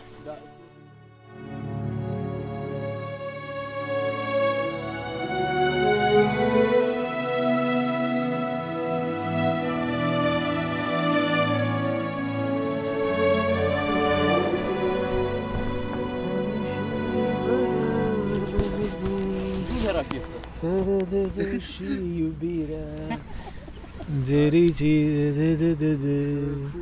Fericire. Chiar trebuie să mă înregistrez. Deci da, în a doua parte noi am început a cânta. Cântă cu bată vina de răsună Bucovina Cântă cu într-un brăduț de răsună rădăuț, măi Așa, du-te E de luat Cântă cucu, bată-l vina, de răsună Bucovina. Cântă cucu într-un brăduț, de răsună Cernăuți, măi, măi. Ne aflăm lângă monumentul lui Bogdan Vode, intimitorul Moldovei. Destul de bazat. Băi, da, Bazat poziție. a fi cel mai bazat om de lume, au făcut Moldova, ce fost mai vreme Băi, chiar. Uite la el cum s- s-a apucat de cal, de creștetul calului și spune, băi, eu sunt imitorul Moldovei. Come on. Respect me. Deci ne-am mutat noi de pe margine, de pe uh, dealul fătului eh? și ne-ați făcut un fel de tur în Rădăuți. M-ați dus pe diverse localuri. Am mâncat uh, ciorbă rădăuțeană, care a fost tare bună. Recomand. Păi așa, m, liniștit aici în Rădăuți, în genere, margine Rădăuți. Da, Așa, oamenii că nu-s grăbiți, mult așa cum, uite, merg în pas liniștit, nu ca în orașe mari. Și apropo de asta, în timp ce mergeam prin, uh, în genere, în tripul ăsta meu, fiind în mai multe orașe de astea mai mici, mă gândesc, voi v-ați vedea trăind aici toată viața, ori totuși vă vedeți uh, să vă mutați în alte orașe mai mari? în genere de ce oamenii se mută. Clar, în afară de pricinile banale, gen lucru și învățătorul. Cum? Plictiseală. Plictiseală? Plictiseală, da. Cred că m-aș plictisi destul de repede. Și n-aș avea cum să trăiesc viața altfel. Știi? Adică trăiești într-un singur loc, aceiași oameni, aceleași ocupații, aceleași activități. La un moment dat devine monoton și nu mai are niciun farmec. Plus că omul cred că vrea și o schimbare în viața lui. Adică, indiferent că ești mai mult sau mai puțin extravertit, introvertit, te mai muți. Nu aș zicea fiindcă m-aș plictisi, n-aș avea nimic nou, tot ar fi atât de monoton. Da, parcă n-ai avea pentru ce, nu știu, ce să te anticipezi ceva nou, da? Mă rog, așa e omul, știi? Cumva asta, nu știu, îl faci să să înteme... întemeieze? Întemeiască? Întemeieze sau întemeiască? Întemeieze, întemeiască.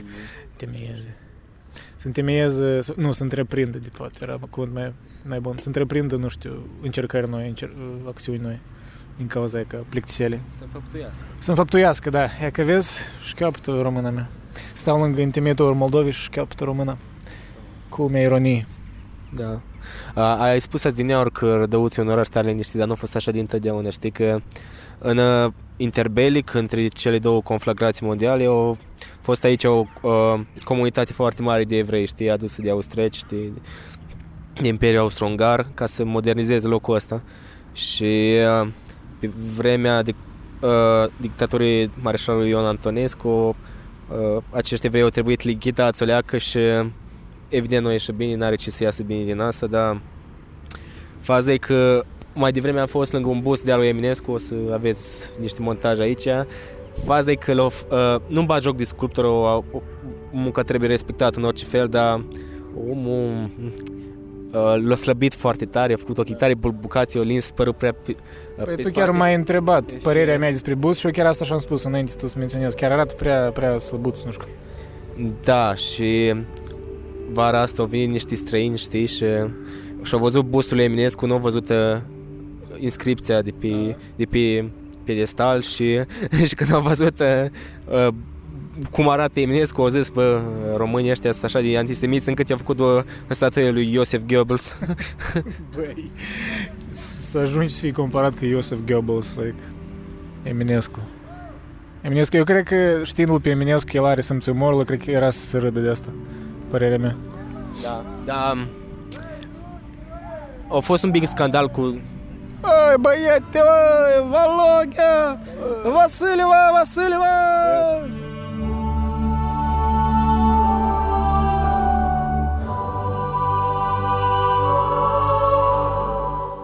Și e- era un mic scandal, știi, în anii trecuți cu doamna M- Marta Petreu, știi, că o încercat, o încercat să-l apre pe Mihai Eminescu, o încercat să explice că el nu era un antisemit, dar uh, e un pic mai complicată discuția, dar nu putem intra chiar acum, dar faza e că există o, o poezie intitulată Doina, știi, de la Nistru până la Tisa și în varianta necenzurată există un, uh, un vers antisemit. De fapt, uh, xenofob că sunt pomit mai mult de etnie și națiuni acolo, dar și evrei, știi? Uh, chestia e că Eminescu nu a fost tare mândru de poezia aia. El trebuia să o citească la dezvelirea statuiei lui Ștefan cel Mare din Iași în 1883, statuia lui Emanuel Fremier, dar, dar nu a făcut-o pentru că s-a simțit rușinat, nu a vrut, uh, credea că lumea o să râdă de el la poezia Doina, știi? Deci nu, nu era mândru de asta, dar, dar nu se știe dacă, e, dacă Eminescu a avut un scandal personal cu, cu un evreu, știi, sau cu o comunitate evrească, nu cred.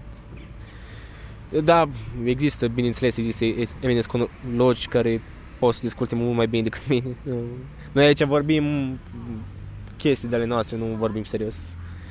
Mă rog, da, asta e cumva leitmotivul general al tuturor discuțiilor și cu alți băieți din, și din Chișinău, și din Cismigiu, din București, și din Cluj. Uh, discuțiile astea sunt semi-serioase. De altfel nici nu pot fi, nu știu. Uh, Da, cum... pur din sustragele astea, că au venit așa niște tipi și bă, Vasile, bă, adică cum? Adică cum poți fi serios? știi? Comit, parcă era un fel de comitate. văzut așa. Da, parcă nu s-au O văzut intrare. oamenii de mult, știi? O intrare de aia.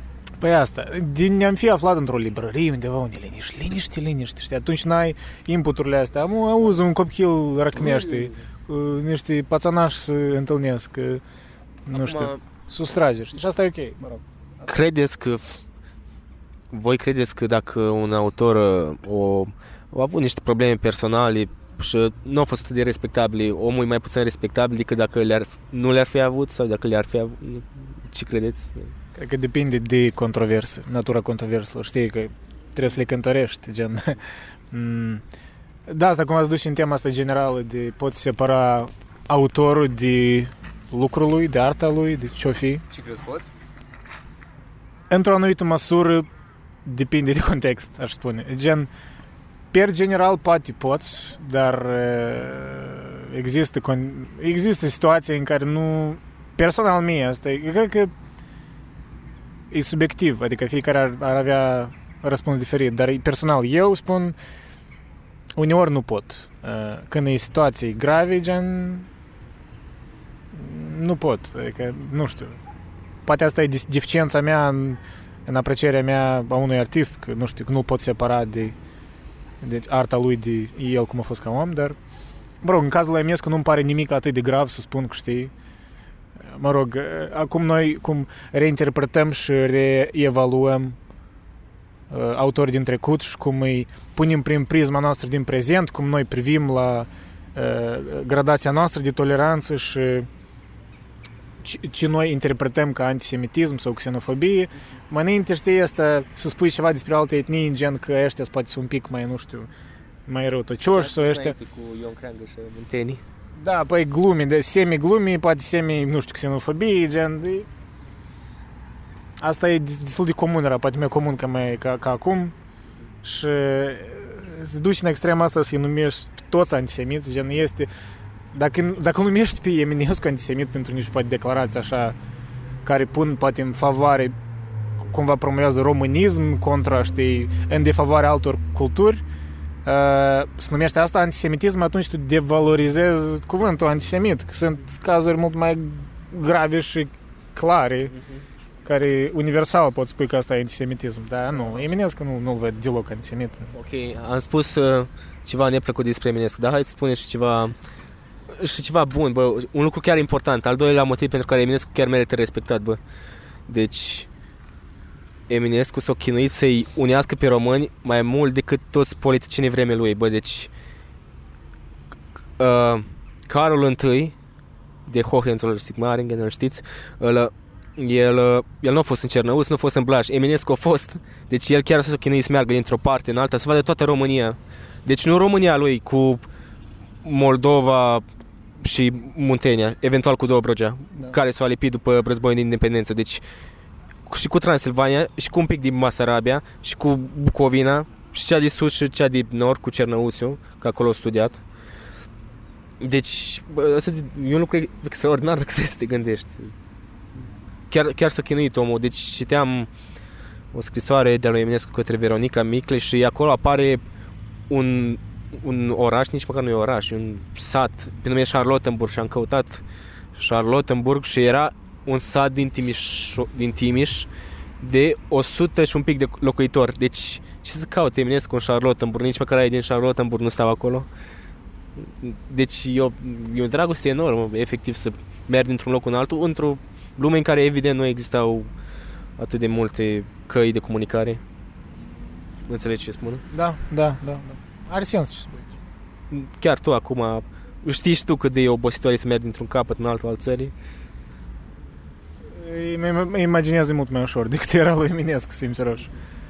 În anii lui... uh, Stai, în anii lui, băi, nu existau mașini, gen, nu, pentru că mașinile apăreau doar în primii ani din secolul 20, așa că, ori poate sfârșit, sfârșit secolul 19. Nu, mergea pe, păi, tren era, da, trenuri. Da, da, abia atunci au început să fie puse Da, da, da, da. Și, Uite, aici trenul, pe aici trece trenul, caz că nu știi. da, Fix apropo, pe aici. da, multe trenuri prin regiunea asta, am observat, de câte ori am mers, au multe treceri de asta. Băi, da, adică e ceva, alt, nu știu dacă altruist e cuvântul corect, dar pentru mine că Nini a creat un context mai clar despre Eminescu ca om, citindu-i ca publicistică lui anume politică slash jurnalistică. Mai scurt, articolele lui din, articolele lui din timpul. Ne l-a prezentat așa ca un om care chiar îi păsa tare de români. Era tare preocupat de ce se întâmpla că la nivel politic, chiar dacă el nu era direct, politic. da, om politic direct, adică nu el el nu chiar făcea decizii de astea, dar da, el influența oricum cultural, poate pe unii oameni politici, poate avea conexiuni ceva, dar atât de mult îi păsa, cum nu-i pasă la mulți politicieni nici atunci, cred, nici astăzi.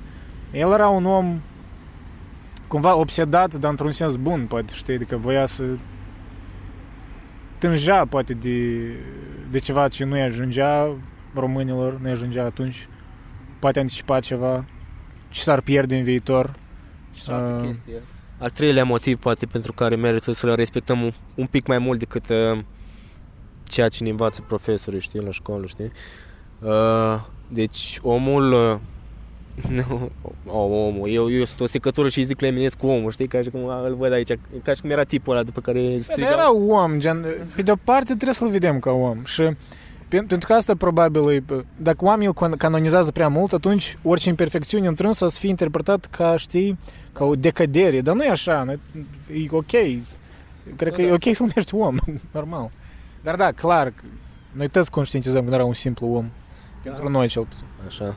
Uh, Eminescu se plea perfect, știi, pe contextul istoric, adică el s-a născut imediat, imediat după Revoluția din 48, care a ieșuat în toate cele trei țări românești și uh, se uh, vine și publică perfect în timpul războiului de independență și moare înainte de primul război mondial da? Și vine perfect în timpul ăsta al modernizării românești, știi? Când trebuia să apară o figură ca el, știi? Da, da, da. Da. E,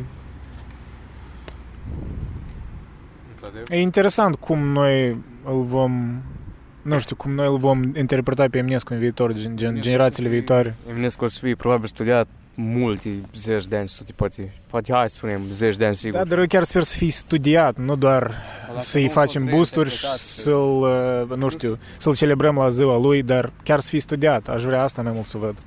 Da, adică e ușor să îl celebrezi de ziua lui, adică, da, mare lucru, știi. Până la urmă, ideea e ce e în profunzimea omului, adică ce îl, îl constituie pe el, îl caracterizează.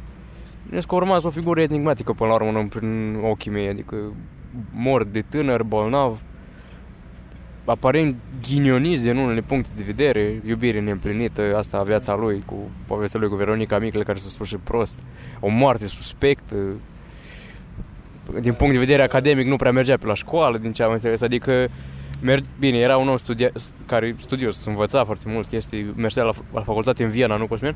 Da. Când o stătea doar ca a- auditor, da, adică asculta, dar nu avea nici note, nu, nu știu de ce nu era... Și te întrebi, frate, de, de ce oare? Adică, din ce am înțeles, nu și-a terminat doctoratul niciodată. Ca, da. Căcioran? Ca nici Ioran nu și-a terminat teza de doctorat. Uh, ce pot să spun? Uh, uite o chestie. Există patru fotografii cu Mihai Eminescu. Există aia de la 19 ani cu păr lung frumos. Există aia de la, cred că, 27 de ani, când avem mustață și un păr un, pic- o idee mai scurt. O poezie, uh, o fotografie de mai încolo, tot cu păr lung și mustață, dar uh, mai uh, m- nu la fel de suplu. Și există una, cred că la 35 de ani, când uh, era- avea deja mustață, era obosit, bătrân, cu părul foarte scurt, trist. Da, Și chestia e că vei vedea statui cu cele trei portrete, dar nu cu ultima, știi?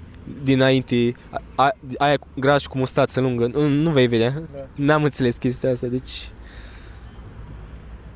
Cu ceilalți poeți suntem uh, obișnuiți să îi portretizăm ba frumos, ba urât, adică eu am văzut, uh, l- cel puțin la Cluj, am văzut statui cu Lucian Blaga, mai mult bătrân decât tânăr, deci mai mult chel decât cu păr. Da.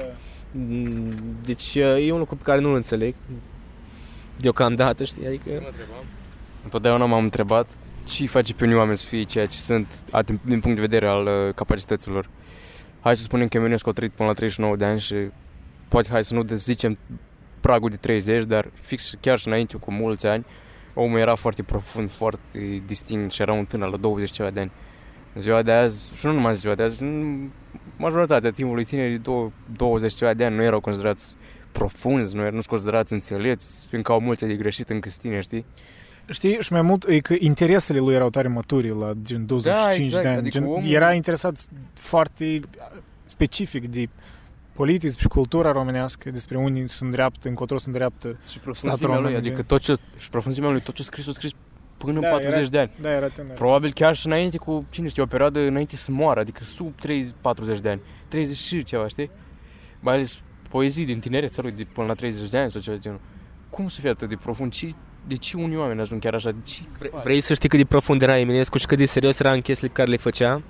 Deci, uh, la Eminescu era prieten cu o, o doamnă pe nume Mite Kremitz, știi? Mite Kremitz era un nemțoaică care venise în România și voia să învețe română și, și scria despre cultura română și se întâmpla să fie prieten cu tocmai cel mai bun pe filiera lui, știi? Care avea să devină pistean, că la vremea aia cine știa că Eminescu era uh, poetul limbii române, adică nici, nici, nici măcar nu se prezenta ca, ca poet, adică era mai mult un gazetar el.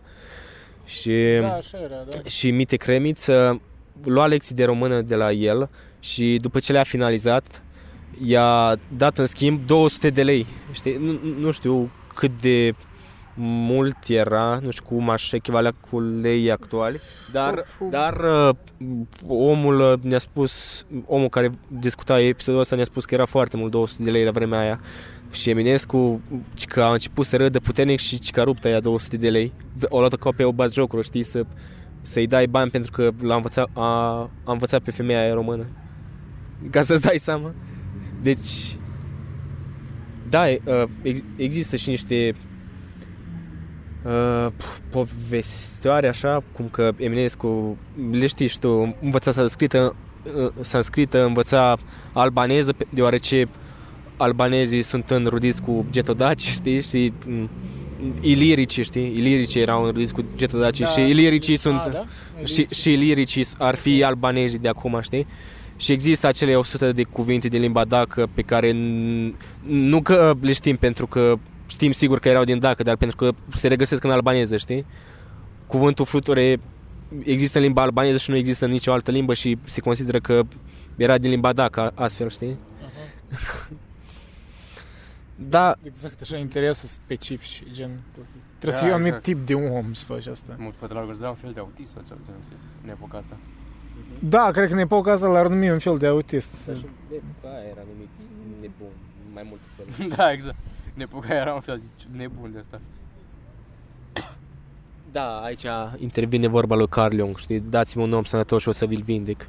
Da, da, da, Mm. îmi place vorba asta. Ah, și ce, ce mai putea spune despre Eminescu? Biografia lui se încheagă perfect cu lirica lui, adică deci că, când se întâmpla un eveniment mai puternic în biografia sa, se găsește imediat și în, și în lirica sa. Da. Nu știu, în, Spre exemplu, uh, tu poți cumva conecta cu momentul în care el s-a dus în Viena?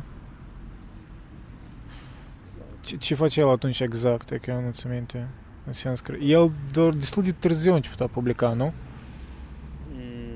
Că el mult timp, cum Prima- spui, era mai mult uh, știut ca gazetar, gen, la timpul. Da, uh, Eminescu lua foarte des pauze de la poezie, știi? Da. Dar da, nu, el a publicat de foarte devreme, de pe la 17-18 ani la mormântul la Rompum, nu? A fost pe Asta da, asta știu. Dar în sens, lucrările mai... Nu știu, lua pauze într-un an, nu publica absolut nimic, dar uh, da, cred că cea mai activă perioada sa a fost 1800 75-1885, cam aco- a, a, acolo apar operele lui. Păi cam când era în Viena, cam pe atunci. Nu, după Cred. ce a fost în După, Viena. În Viena ok. nu cred că a scris vreodată poezie. în Viena. Ok. Păi totuși, eu îmi imaginez că vizita în Viena și interacțiunea cu intelectualii de acolo l-ar trebui cumva să-l, să-l fie influențat. Probabil așa și, nu știu, cu, ș- interesul lui față de germani, față de Schopenhauer, cam pe atunci a venit ori, ori mai devreme. Trebuie aici un, un istoric eminescent să ne, să ne spune detaliile astea. Da, ar trebui, știi cu cine ar trebui să luăm legătură cu Alex Ștefănescu? Poate nu știi cine e, dar o, o să descoperim noi. Poftim? Da, e interesantă chestia, faza asta de aprofundare a, ger- a chestiilor germane, știi? Să înveți totuși germana și să înveți alte limbi de alea vechi. Nu, germană o știa pentru că a făcut uh, liceu în Cernăuț și acolo se învăța germană. Da, da, da, apropo, da, eu asta țin minte, da, da, da, da, da. Și e, am, obs- am observat că mulți îl compar cu Goethe, mă rog, cred că... Ah, Da. Păi uite, în uh, Ceafărul se întâlnesc aceleași motive ca și în uh, ca și în Faust. Deci tot a, uh, dăm sufletul tău, dăm nemurirea, dăm... da. Apare un demon de nicăieri, știi? Da, chiar, chiar, chiar, ai dreptate. Mă rog, asta e pentru mine un compliment, Mergem la Putna? gen să fii... Uh, poftim? mergem la Putna? O să mergem acuș, mai, mai avem timp. Nu. Am vrut de fapt Zece să... Și ok, e ok.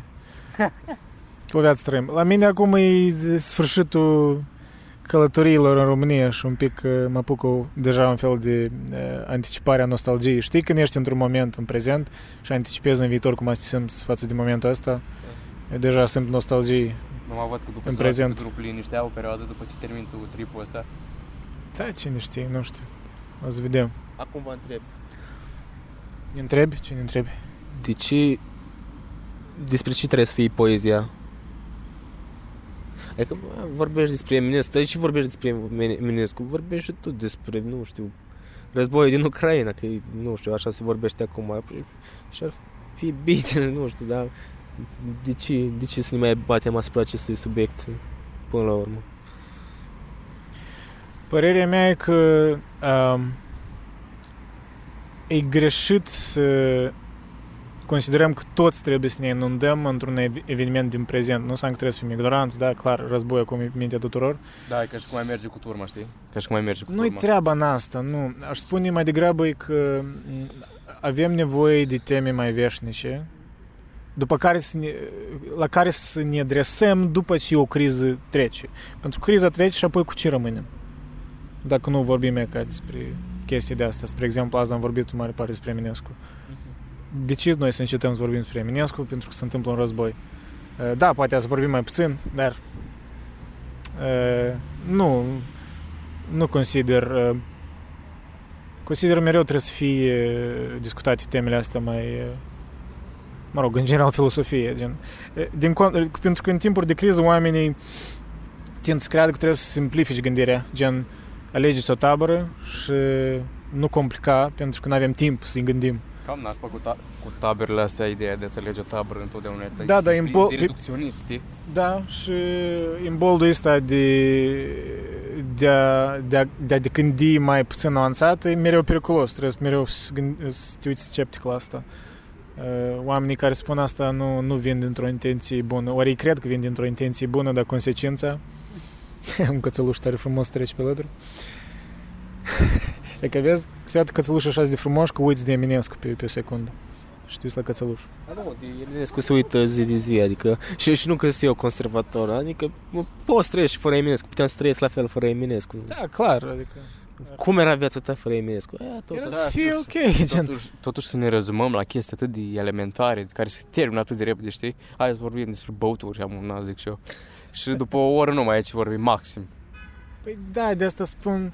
Adică iar să zic, m-am dus într-un bar și m-am pilit și după aia m-am dus și m-am ținut Da. de trei garduri până am ajuns acasă și m-am culcat.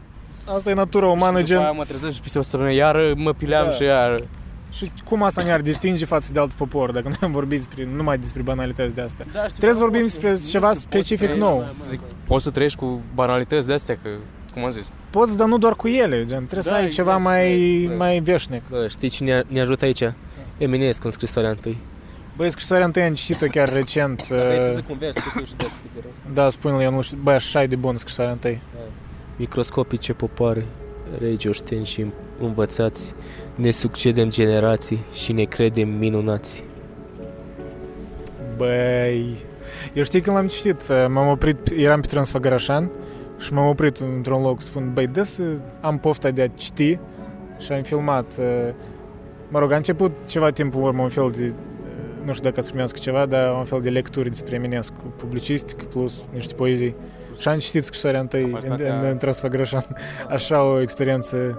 M-am apucat fiore când o citeam, pentru că n-am citit-o de mult, în întregime, așa, că știi, cu atenție. Băi, așa e de bună, așa e de bună. Plus uh, capacitatea lui Eminescu de a, a s- întruchipa anumite teme științifice în lucrările lui. De exemplu, dacă îmi dau și o dovadă de ignoranță, de a avea o poezie foarte scurtă de câteva strofe în care spune de melancolia lui, că din generație în generație, gen ereditate, știi? Tema eredității și chestii de genul, adică ai putea, o- probabil omul vedea ceva pe linia asta, știi? Cred că la asta se referea, eu asta înțeleg din opera, aia. trebuie să, să o găsesc neapărat. Foarte scurtă, două, trei strofe, cred. Și în același timp profund, așa, rezona puternic cu mine. În prima, nu știu de ce oare, dar știi, era ceva profund acolo, în niște câteva versuri, cuvinte simple. Da, pentru că, e ca de exemplu, când oamenii mă întreabă de poezii, mai tare îmi place poezii, poezii de tip eminesiană, ceea ce eu înțeleg perfect tangența cu Goethe, pentru că nu tot Goethe îmi place, pentru că ei vorbesc despre eh, nu despre, mă rog, chestii alea stănescu, gen, eh, no offense, dar, știi, nu știu, suprafațe. Ei vorbesc despre mai mult condiția umană și despre o, nu știu, st- eh, poziția unui popor într-o perioadă istorică, mi- mitologii. Gen, Pentru mine asta e mai... Pentru mine asta nu știu cum e poezie reală, chiar dacă sună acum parcă prea conservator, ori nu știu cum, dar asta e mai valoros pentru mine decât, nu știu, majoritatea cu poezii contemporane, nu sunt mare fan. Păi da, are rost să-l compar cu Goethe. Amândoi erau influențați de cultu- cultura germană. Am, ambii erau romantici și drept unul mai, Da. mai în temă, altul mai întârziat, pentru că romantismul nu mai era în temă la final de secol XIX, nu mai... Da, da, da, numai- la Eminescu cumva târziu a ajuns. Dar mă rog, în general, noi la români, mereu. La român, da, mereu totul e mai târziu. Da? Nu, nu, nu că e un motiv de rușine. Da, Da, nu, da, asta e tipic, gen, nu doar la noi, dar uh, bine că avem măcar ceva, știi? Mm. Um, Uh, trebuia să vorbim și despre Ioan Petru Culeanu, dar ne-am lungit. Am vrut, dar deși spate un pic, ori... Păi când o să mai avem ocazia să ne mai întâlnim așa, eu cred că trebuie de vorbi și despre Culeanu, pentru că tu cumva ne-ai atras atenția asupra lui Culeanu, ce să spun eu doar auzisem de el, dar în genere idei n-aveam de el. Da, exact. Idei n-aveam că el era stu- studentul lui Lea de un timp, adică nu, nu știam istoriile astea toate. Da, exact. Și nici nu-i menționat foarte des. Adică Da. da. mai niciodată, nu, nu știu, nu am făcut liceu și nu mi-a zis mai nimeni de el. Ori când e menționat, e doar menționat cum a fost omorât, ceea ce pentru mine nu e un, un fapt esențial. Da, în- un glonț în... E, poate se face de menționat cum a fost omorât? Nu. Nu știu. Nu, nu cred că asta are importanță. Nu știu. Gen, să fii, Eminescu. să fii ținut minte cum ai fost ucis, gen, come on. Uh, Asta e trist. Nu știu, ai, tu când ai fost în București, ai fost pe strada plantelor? Cred că acolo a murit Mihai Eminescu în, Nu cred că am fost. în sanatorul doctorului Șuțu. Deci a avut o mo- moarte destul de tragică, deci nu se știe exact de ce a murit, nu poți spui cu inim, mâna pe inimă de ce a murit, dar nu știu, din ce am înțeles a fost și lovit în cap cu câteva zile înainte și da, a murit într-o, în niște condiții groaznice, dacă nu mă înșel, ultimele lui cuvinte au fost uh, mi-e rău, mi-e rău din tot trupul, sunt năruit. Groaznic, n- groaznic cum să nu... Da, și... Adică e ok să știm și asta, dar nu, nu cred că trebuie să te concentrezi pe... Adică să, să reduci un om la, la doar părți, părțile astea în care el a fost... uh, Superficial, cumva. Nu superficial, dar vulnerabil în sens în care deja nu era el, pot spune, știi? Nu neapărat, E că- nu neapărat. Uh, ultimele, ultimele cuvinte pot să îți, îți reflecteze toate ființa într-o are, anumită totalitatea ei. Adică. Adică știi și tu cum a murit uh, François Maria Arouet, știi, Voltaire, știi? A venit un uh, preot la dânsul ca să-l spovedească înainte de moarte să, să, și l-a rugat să se lepede de, de satana, iar Voltaire a spus, uh, uh, fratele meu, nu e timpul să ne facem dușmani acum, știi? Sau, uh, Da, Sau- Sau... asta, e, asta e epic. sau Karl Marx, când era pe moarte, a venit uh, o menajeră, dacă nu mă înșel, și uh, l-a întrebat care sunt ultimele lui cuvinte, iar Karl Marx a zis că ultimele cuvinte sunt pentru fraierii care nu au spus nimic la viața lor. Băi, asta e chiar e bună, asta e bună. Sau Socrate, când uh, a spus că se, să-i spună cui, a unui prieten, să, să-i, dai, să-i dai găina, Nu, Că- cocoșul, cocoșul. unui zeu, lui Euscarpius, dacă nu mă înșel, cred că ăla e zeu. Ești sigur că era zeu, nu era un prieten de-a lui cu care era doctor? Nu, nu, era, un, era zeul medicinei, Eusclapius. Ah, ok, Da, ok. așa. Eu, să, eu am, prins, am pierdut firul. Dar da, sunt, sunt momente de astea.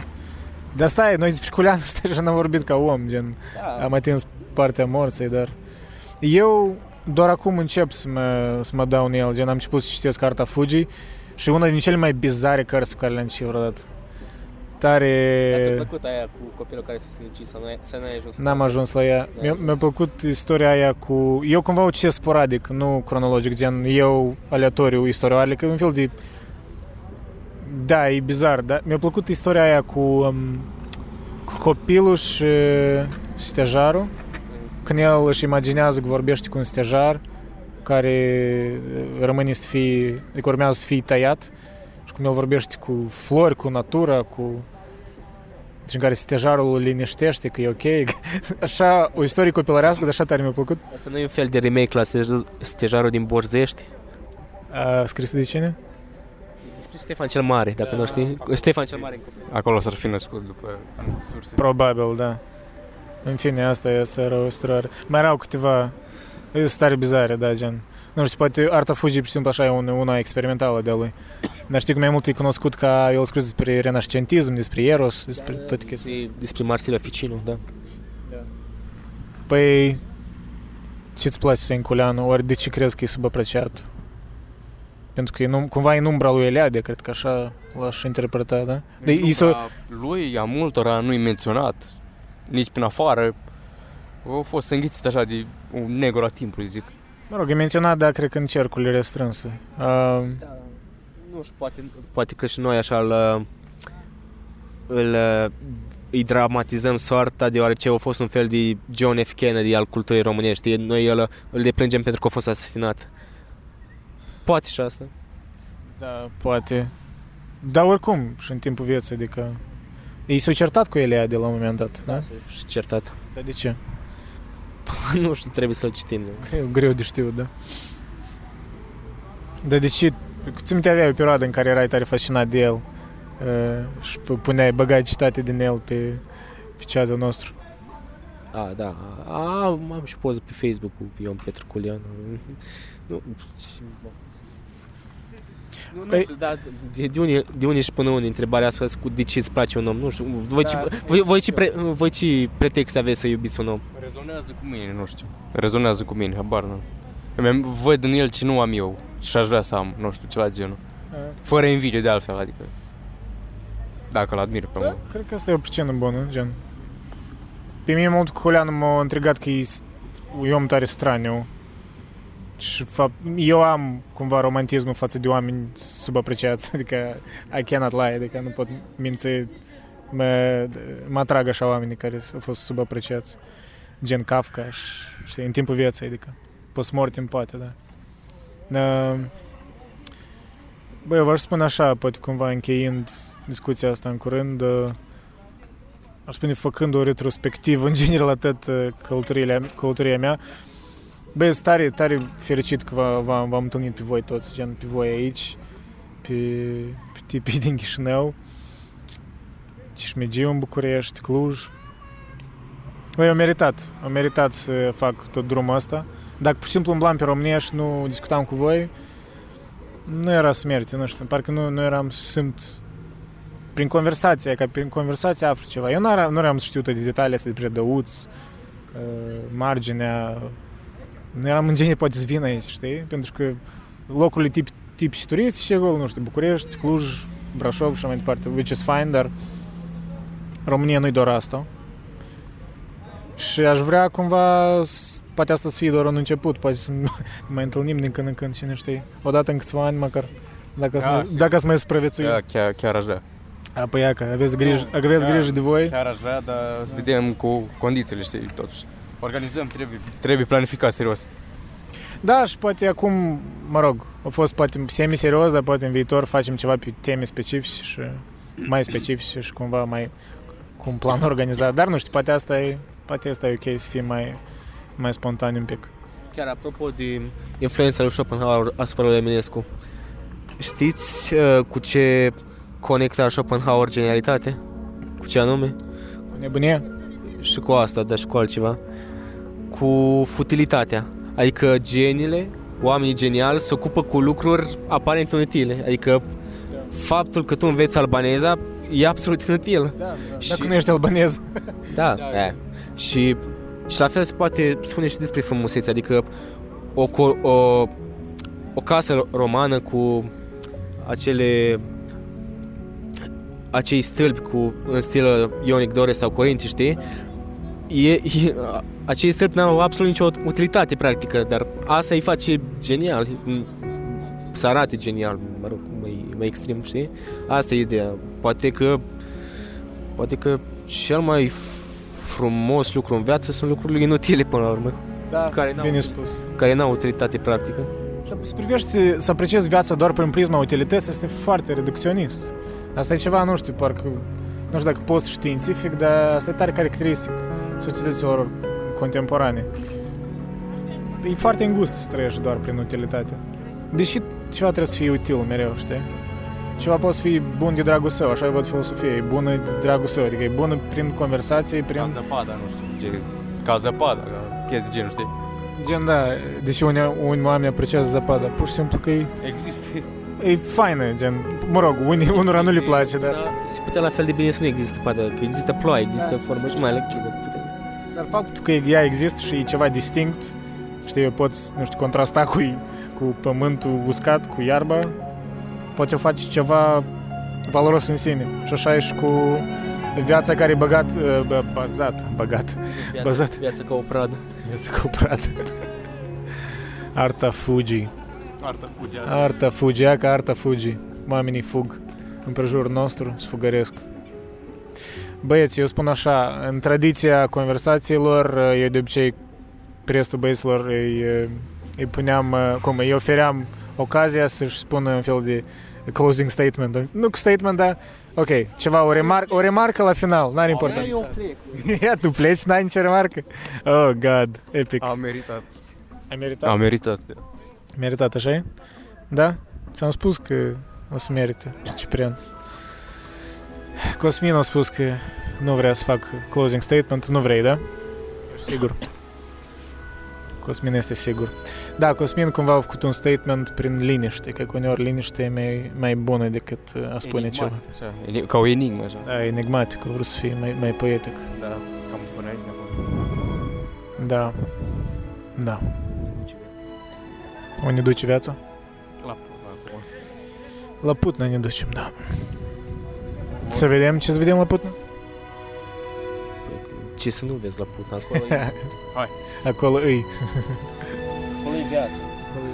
La, pu- la Putna e viața, băieți. Și fete.